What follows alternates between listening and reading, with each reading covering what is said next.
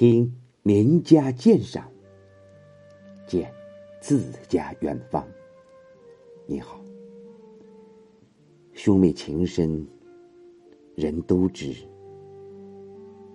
可以诗相寄，有几人呢？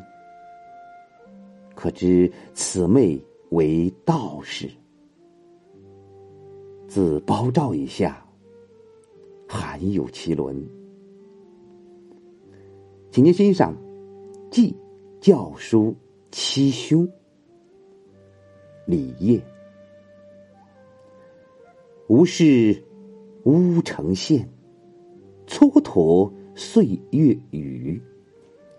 不知云阁丽，寂寞竟何如？远水浮先照。寒星半矢车，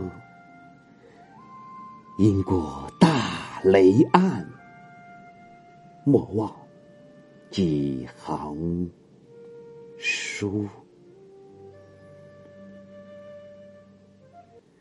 李烨字季兰，乌城人，是唐时颇负诗名的女冠，也就是女道士，被称“自包照以下，含有其伦”。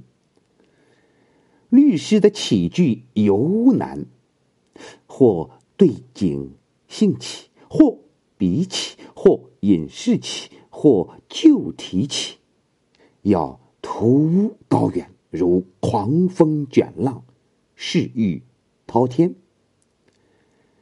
但作者却只从眼前的心境说起，淡到几乎漫不经意，无事。乌城县，蹉跎岁月余，既非兴笔，又非隐士，甚至未点题，更谈不上突兀高远。但无事加之蹉跎，自能写出百无聊赖的心境。岁月余三字，除写了时令，还闲带些迟暮之感。两句直逼出寂寞二字。对开启后文相思之意，也算的是很好的导入了。颔联点出寂寞，却又不是在说自家了。云阁系政府藏书馆，因云香是可以驱书纸蠹虫的，所以说藏书馆也称云台或者叫云阁。云阁丽，也就是教书郎，不知云阁丽寂寞竟何如？不道自家寂寞清苦，反从七兄方面着想，为他的寂寞而担忧，这是何等的体贴，何等的多情啊！其实自己的寂寞是不言而喻的，所以这里的写法又是推己及人，情味隽永。对于前一联承接自然，同时仍是漫不经意。连对仗都不讲求，可谓不是雕琢，不求深远。诗写至此，很想一片无骨的开头，其虚缓的节奏固然有助于渲染寂寞无聊的气氛，以传相思深情。但对律师来说，毕竟篇幅结半，进一步发展事情的余地不多了。诗人将如何措手呢？颈联一出，上述担心似乎是完全不必要的。高仲武赞云：“如远水浮先照，寒星半矢车，盖五言之佳境也。”这两句想象七兄的行程，上半句是写水城，水远舟浮，也就是孤帆远影碧空尽也。当时作者回忆或想象中目送七兄征帆的情景。汉代曾以蓬莱神山传说仙府秘籍多藏于此山，来比喻云阁，故此称七兄所乘舟为仙照。这样写来，景中又含一层向往之情。下句写陆程，陆地的行程。写星月寒，则兼有披星戴月、旅途苦心等意；使车为寒星相伴，更行其寂寞，惹人思念。旅途风光以寒星远水盖之，写景简淡而意象高远。由于前四句皆情欲，不免有空疏之感。此联则入景，恰好补救。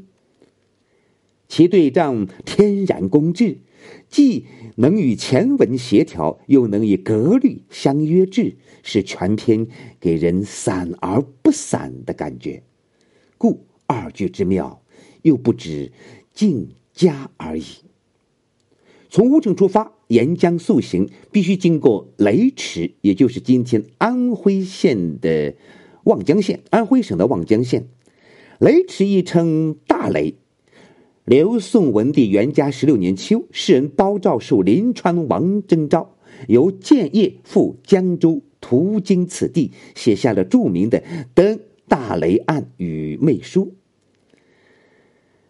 昭妹包令辉是女诗人，兄妹有共同的文学爱好，所以他特将旅途所见山川风物精心描绘给他，兼有告慰远思之意。此诗结尾几乎是信手拈来这个典故，而是诗意大大的丰富了。因过大雷岸，莫忘几行书。由于这样的提示，更是读者从蹉跎岁月、远水先照寒星使车的吟咏，联想到那篇著名的关于岁暮途旅的描写。度宿无边，险境游历，战时兴犯，结合水宿，旅客平心，波路壮阔，时已经日食时，紧急。大雷，头登千里，日遇时辰，严霜惨结，悲风断机。娶亲为客，如何？如何？这是《登大雷案与妹书》的原文。从而更能具体深切的体会到“不知云阁丽，寂寞竟何如”的淡语之中，原来包含着深厚的骨肉关切之情。女诗人以令辉自况，借大雷案作书事，寄兄妹相思情，用典精切又自然。莫忘寄书的告语，行初己之不能忘情。判记书言几行，意重而言轻，凡此种种，都是这个结尾既富于含蓄，又保持开篇就有的不刻意求深与有意无意得知的风韵。这首诗的做法不同于五律的通常之例，他自不经意写来，初似散缓。中伏以后，忽入佳境，有愁思之意，而无微苦之词。智取中奏雅，韵味无穷，正是不求深远，自足雅音，堪称律诗中别具风格的妙品。记教书七兄，作者李烨。无事乌城县，蹉跎岁月余。不知云阁丽，寂寞竟何如？远水浮先照，寒星伴使车。因过大雷岸，莫忘几行书。谢谢收听，再会。